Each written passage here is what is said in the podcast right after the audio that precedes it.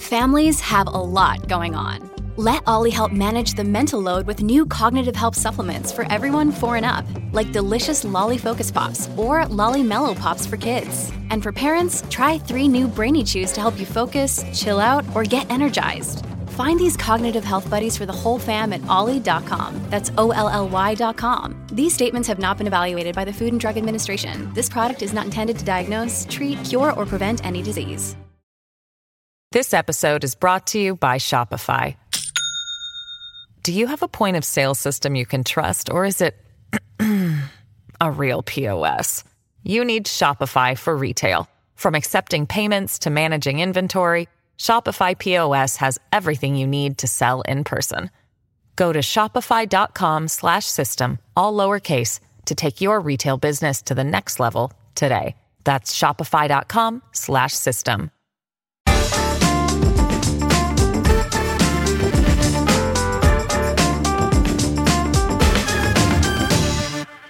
and welcome to the Bunker Daily. I'm Ros Taylor. Boris Johnson went to Oxford University. So did Theresa May. Naturally, David Cameron did too, as did Tony Blair. And if the Tory party ever decides to rid itself of the current PM, there's Liz Truss, Merton College, or perhaps Jeremy Hunt, Magdalen. Even Keir Starmer did a postgrad degree there.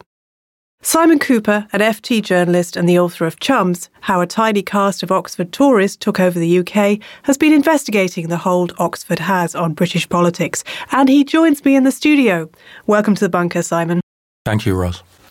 Let's get one thing out of the way. You went to Oxford too, didn't you? Yeah, and people are saying, oh, he's written the book to show he went to Oxford, which would seem a lot of work to uh, show something quite insignificant. I wrote the book because when I saw that this was the ruling caste and the night of Brexit, when I watched these people troop across the screen, I realized I know where they come from. I know what shaped them, what has made the ruling caste, as I call it, what it is today. And I think to understand it, you have to go back to Oxford. What was Johnson like at Oxford? He just left Eton. What kind of persona did he have? He bestrode the university. He was probably the best known person at Oxford in his day. And if you'd have polled Oxford students, I'm guessing in about 1985, 86, and said, who do you think will be Prime Minister in 2022? A lot of them would have known Boris Johnson. He was, you know, he, to some degree, he's the Johnson we know today, better looking. He was a comic performer. He, like most Etonians with political bent, headed straight for the Oxford Union, the debating society. He performed sort of British oratory as parody because he'd mastered the kind of British oratorical style at Eton. And, you know, he was never very interested in facts, never very interested in ideology.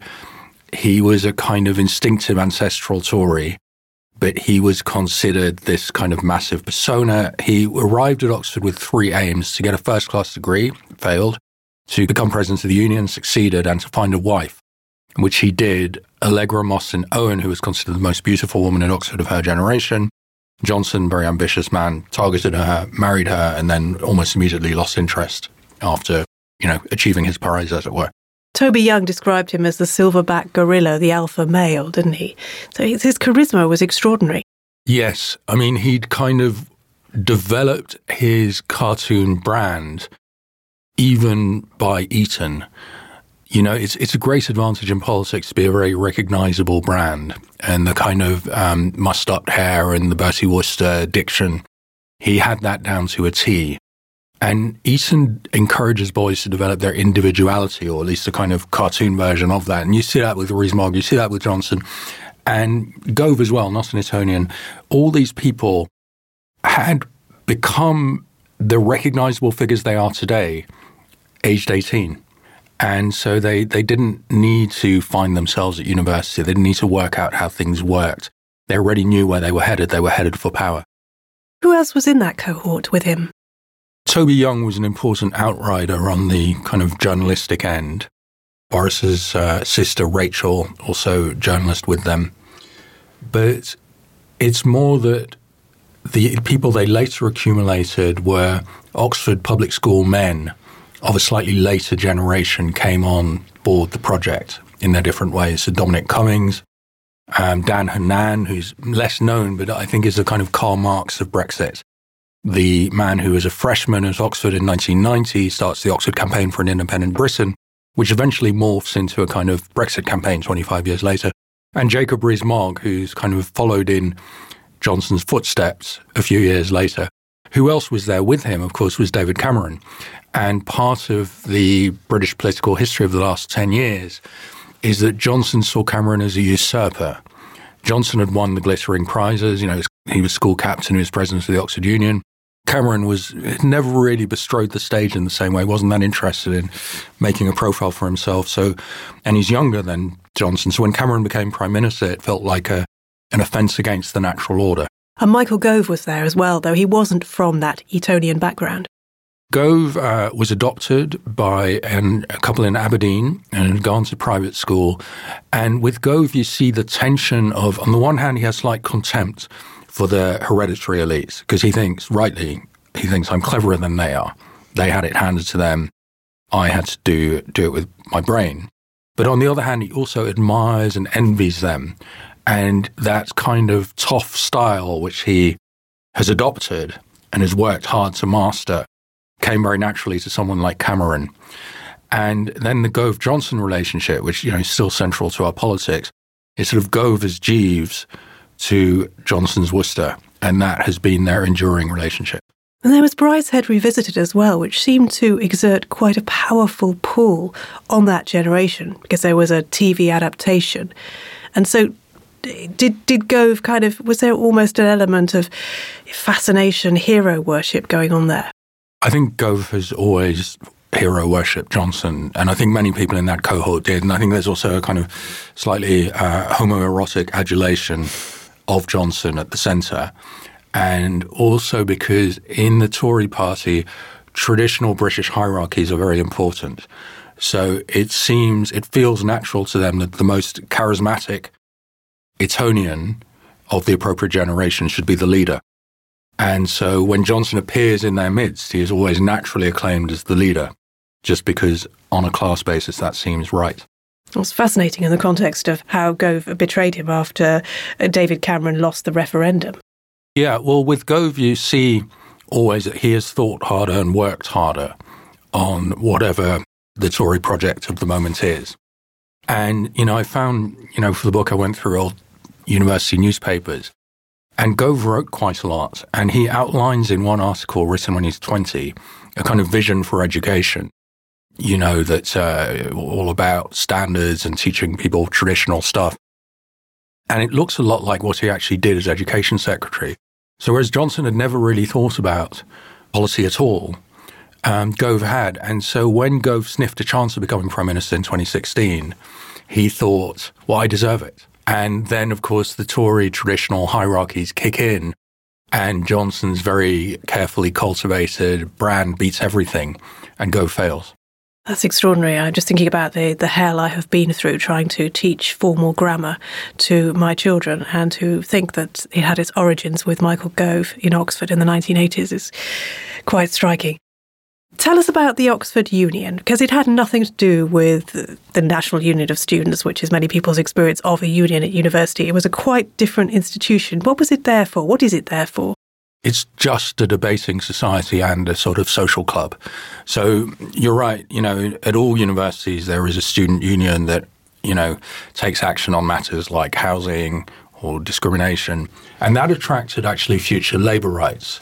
So um, David Miliband is a housing officer in the Oxford University Student Union. That's totally different. Labour people didn't really go for the Oxford Union. What is the Oxford Union? It's a debating society that's nearly 200 years old in a massive chamber come gentlemen's club in the middle of town. And what you learn there is not to run things because there's nothing really to run. There's no policy to make. It, you learn to speak. And what the kind of speaking you learn is familiar to anyone who's ever followed British politics. It's about being an entertainer, about being funny. So American students who would come would be trained in a different debating tradition and they would reel off facts and statistics. And people would shout, boring or facts as a criticism. And Johnson understood very quickly that, you know, the way to win debates was to ignore the opponent's arguments and to do ad hominem attacks and to lower your voice in a calculated way at just the right emotional moment and so on. So all these rhetorical tricks which you see in the Commons still, are from the Oxford Union. Now, interestingly, the contrast is with Labour, where Keir Starmer, like so many Labour people of the last 10 years, except Corbyn, Keir Starmer also went through Oxford. But what Labour people do is they go to the Oxford Labour Club. Labour boycotted the union for many years because they didn't like that kind of entitled toughness. And so Starmer never really learned to speak because in the labour movement, that's much less important. It was much more about, you know, I support the motion to give £10 to uh, the PLO or to Brown Rice Rake or to demonstrate with the striking miners. And so, um, you know, the, uh, Starmer's relative tedium as a speaker is partly because he never had this training. And I think we all underestimate the importance of debate training. When we see Johnson, we think, oh, that's his persona. No, that took a lot of really hard work on how to speak. And it's actually come up again very recently with Angela Rayner, with uh, an unidentified Tory backbencher, telling the Daily, uh, telling the Mail on Sunday that Johnson was distracted from uh, his uh, from being accused by the yeah by by Angela Rayner's legs and the claim that she thought that she couldn't compete with Johnson because she didn't have Oxford Union training. It just it's extraordinary how it still pervades politics now. Yeah, one thing I wanted to do with the book is blow away this myth that Oxford turns these people into special beings who have powers that ordinary people can't have and therefore that they're born to rule. This Oxford Union thing, I mean, you know, there is a debating tradition where you find logical flaws in the opponent's arguments or you show that their facts are incorrect. And someone like Michael Gove was very good at that. Simon Stevens, who later became head of the NHS. That wasn't Johnson's thing at all. Johnson can't do that at all. He doesn't really care about that. For Johnson, the way to win debates is through a comedic performance, you know, like we would later see on television. So the idea that he has these analytical skills and these rapier thrust debating tricks, which someone like William Hague did, you know, for whatever that's worth, I don't think we should particularly be selecting our politicians for that. But he doesn't have it anyway. Yeah, he's not very good at PMQs, is he? He's just not that compelling. He doesn't debate. He just delivers pre-scripted lines. Yeah, and what you see with him as prime minister is that, you know, I think that he, like Trump, I admire in some ways both of their entertainment skills, their presentations. I think they're very good, sort of middle brow to low brow entertainers. And the problem with being prime minister, especially when bad things happen, is that people want some substance. And Johnson thinks, well, nobody ever asked that of me before. Why, why, do people suddenly want seriousness and substance? And you see that he's changed the haircut, so he no longer does the floppy hair thing. But he can't really offer more than that. I was actually uh, told a European prime minister asked about Johnson a few days ago, said off the record, well, there's nothing really there. You know, when you want to discuss an important issue, he's not briefed on it because he hasn't read the papers. So uh, he he kind of you know mutters a few things and um, tries to show the correct emotional response, but he doesn't know what you're talking about.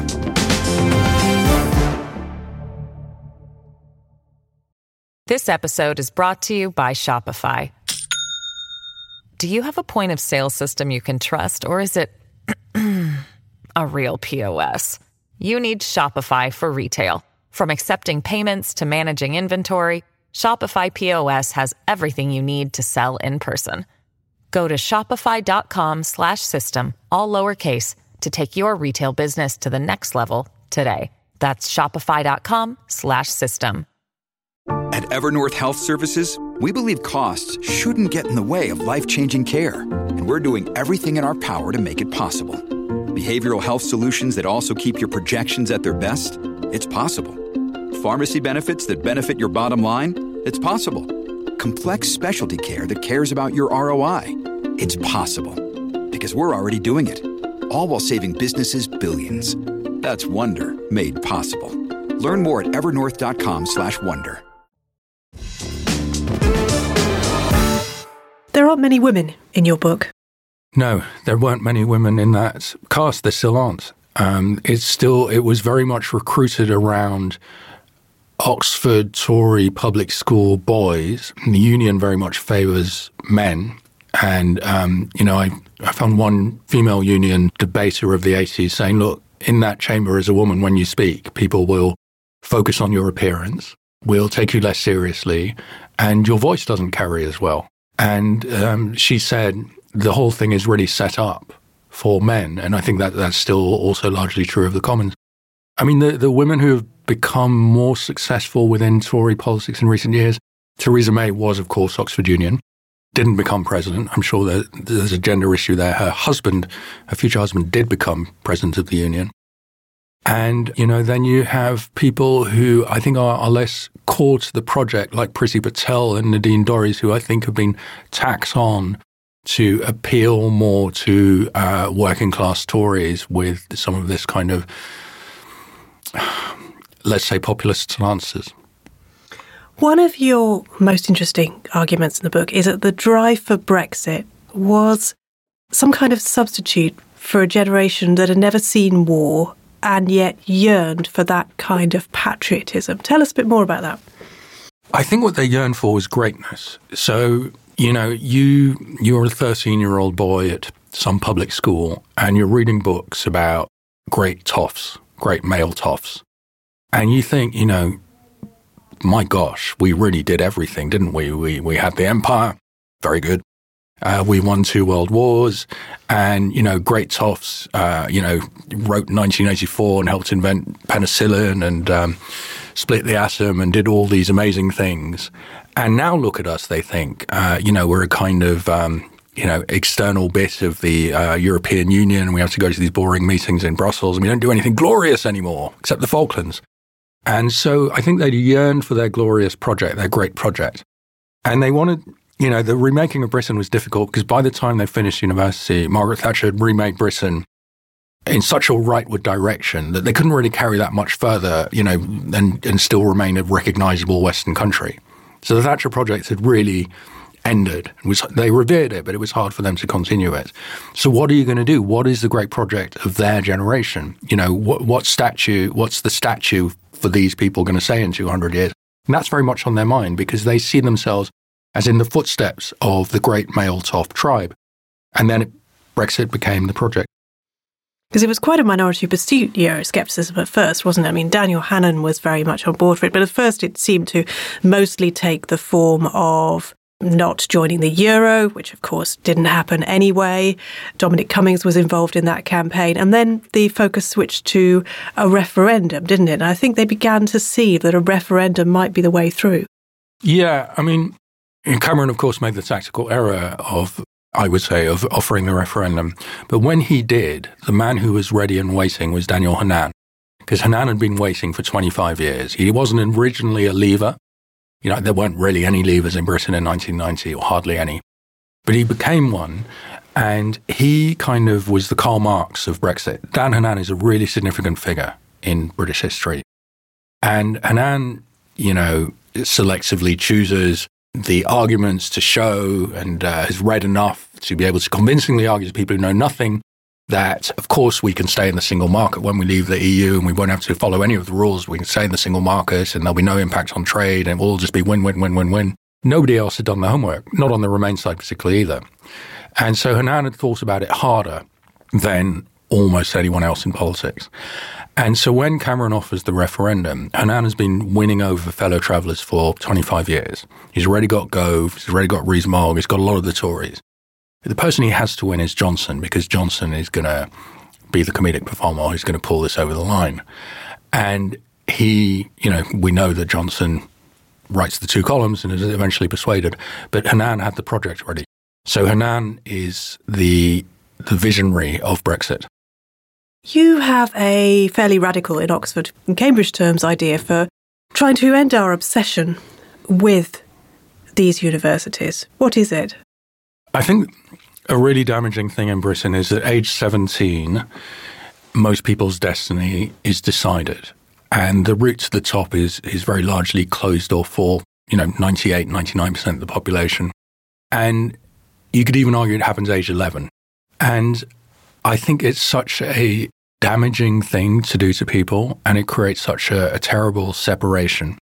But I also think Oxford and Cambridge have many assets that can help the country. And my main idea, what I think there should become, is an Oxbridge for all.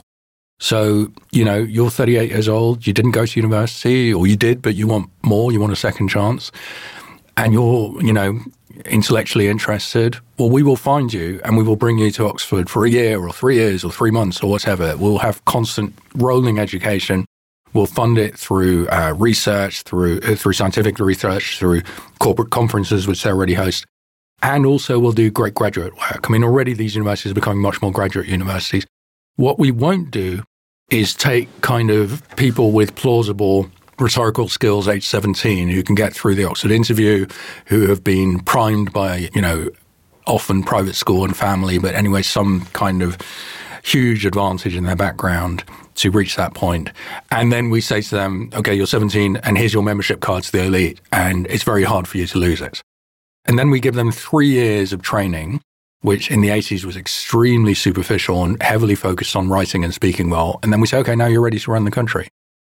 I think it's it's damaging for the country to structure it that way. So I'm, you know, more radical people than me think of abolishing these places. I wouldn't do that at all. I would spread their excellence to the whole country. Yeah, your book did bring back some bad memories of an Oxford interview, which I failed which was one of the most unpleasant experiences of my life. But isn't it insane that decades later you still remember that clearly and it's still a significant episode in your life when you were, for God's sake, you were 17 or 18 years it old? It is. I mean. And if I could only have written to my the 17 year old then and said, you'll be fine.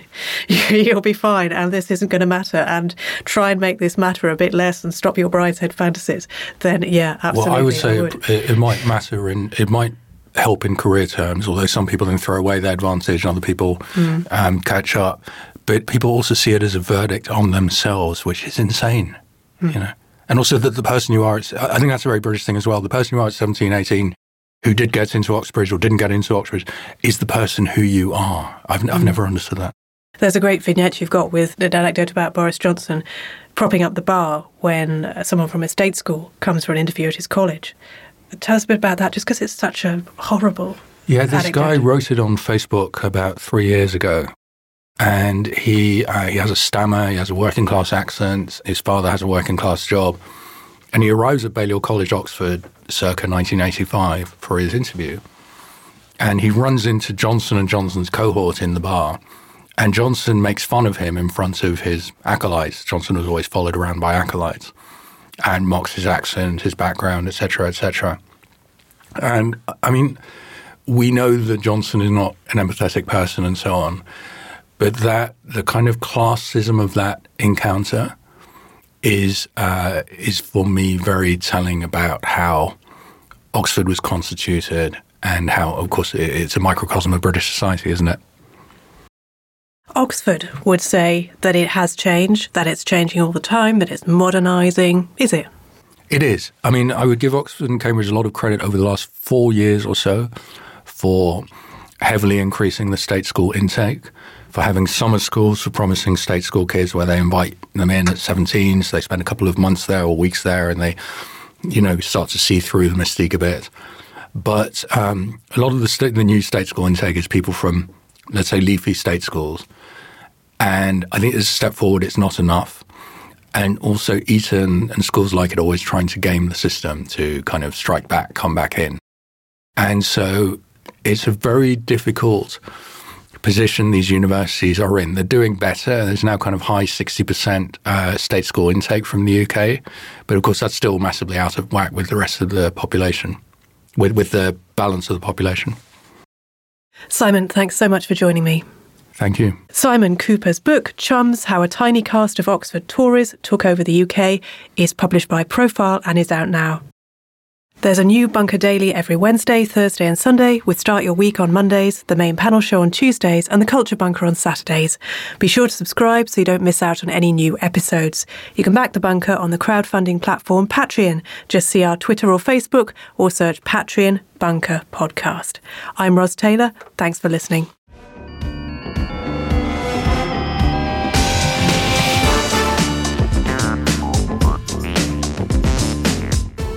Bunker Daily was presented by Ros Taylor. The producers were Jacob Archbold and Jelena Sofronijevic. The lead producer was Jacob Jarvis, and the audio producer was me, Jade Bailey.